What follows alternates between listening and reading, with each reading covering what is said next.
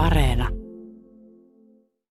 Timo Kukko, tosiaan tämä erä- ja luontokulttuurimuseo on nyt sillä tavalla mielenkiintoisessa vaiheessa, että te olette saanut nyt vihdoin ne tarjoukset.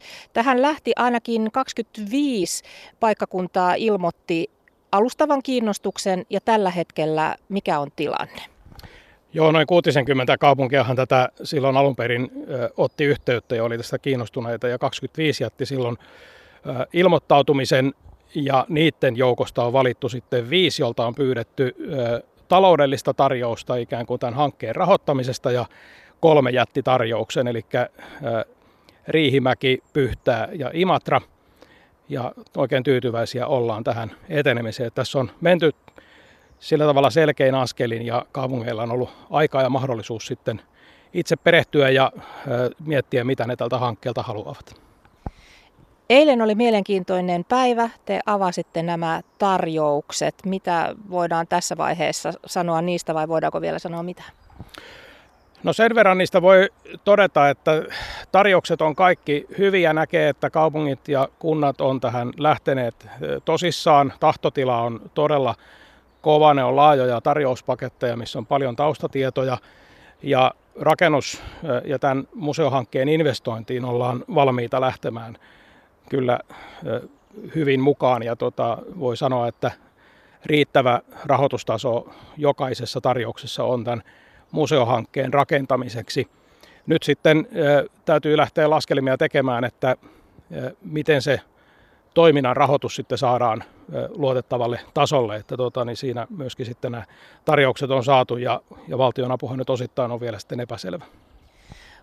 Oikeastaan nämä tarjoukset on vähän linjanneet sitä, että minkälainen tämä erä- ja luontokulttuurimuseo voisi jatkossa olla. Tässähän Riihimäellä on tämä metsästysmuseo, joka on nyt osaltaan mukana tässä hankkeessa ja sitten on tämä kalastusmuseo, jonka nämä mm, esineet ja muut ovat nyt sillä tavalla, että niitä ei voi nähdä, koska ne eivät ole missään sillä tavalla esillä ja tarkoitushan on nyt tässä yhdistää. Mutta minkälaista museokokonaisuutta nyt tästä tavallaan haaveillaan Suomeen? No tästä tavoitellaan valtakunnallista vastuumuseota, joka kertoisi Suomesta, suomalaisista ja meidän suhteesta luontoon, siitä miten meidän kulttuuri on kehittynyt ja mikä on meidän suhde luonnon virkistyskäyttöön. Ihmiset liikkuu tänä päivänä varsinkin todella paljon metsässä ja harrastaa metsästystä, kalastusta, retkeilyä luontokuvausta, marjastusta, sienestystä ja Tämä kaikki kootaan nyt yhden katon alle ja otetaan tästä valtakunnallinen vastuu siten, että me kerrotaan yhtä lailla Saaristomeren metsästyksestä kuin Lapin kalastuksesta ja retkeilystä ja näin katetaan koko Suomi. Erä- ja luontokulttuurimuseon projektipäällikkö Timo Kukko, voiko käydä niin, että koko museota ei perustetakaan? No sitä en usko, koska jos 60 kaupunkia ja kuntaa on tätä alun perin lähtenyt tavoittelemaan ja sieltä on nyt parhaat sitten karsiutunut, niin kyllä innostus on niin kova ja ennen kaikkea sen ison tuen antaa se, että kansalaiset sanoo, että nyt tämä on viimeinkin jotain meille itsellemme ja ihmiset haluaa tätä museota ja kovasti odottavat.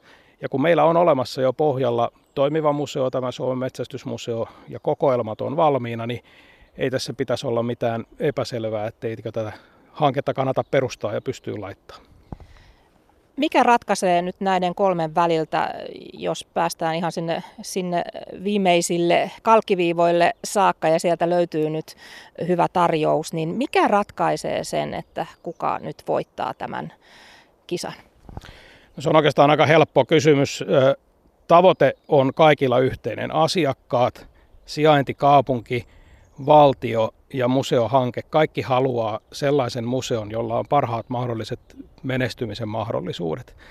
Ja se paras mahdollinen menestymisen mahdollisuus muodostuu sekä taloudellisista seikoista että sitten laadullisista ja sisällöllisistä seikoista. Ja tässä tullaan tekemään analyysi, jossa käydään läpi kunkin sijaintipaikan heikkoudet ja vahvuudet ja potentiaali asiakasmääriin ja erinäköiseen ansaintaan sitten, mitä itse museo pystyy siellä paikan päällä ansaitsemaan ja mikä merkittävyys sillä on sitten valtakunnallisesti meidän kansan ja, ja valtion näkökulmastakin. Ja sitten tietysti rahoitus on siellä yhtenä reunaehtona, mutta aika paljon tässä on kysymys kuitenkin laadullisista tekijöistä.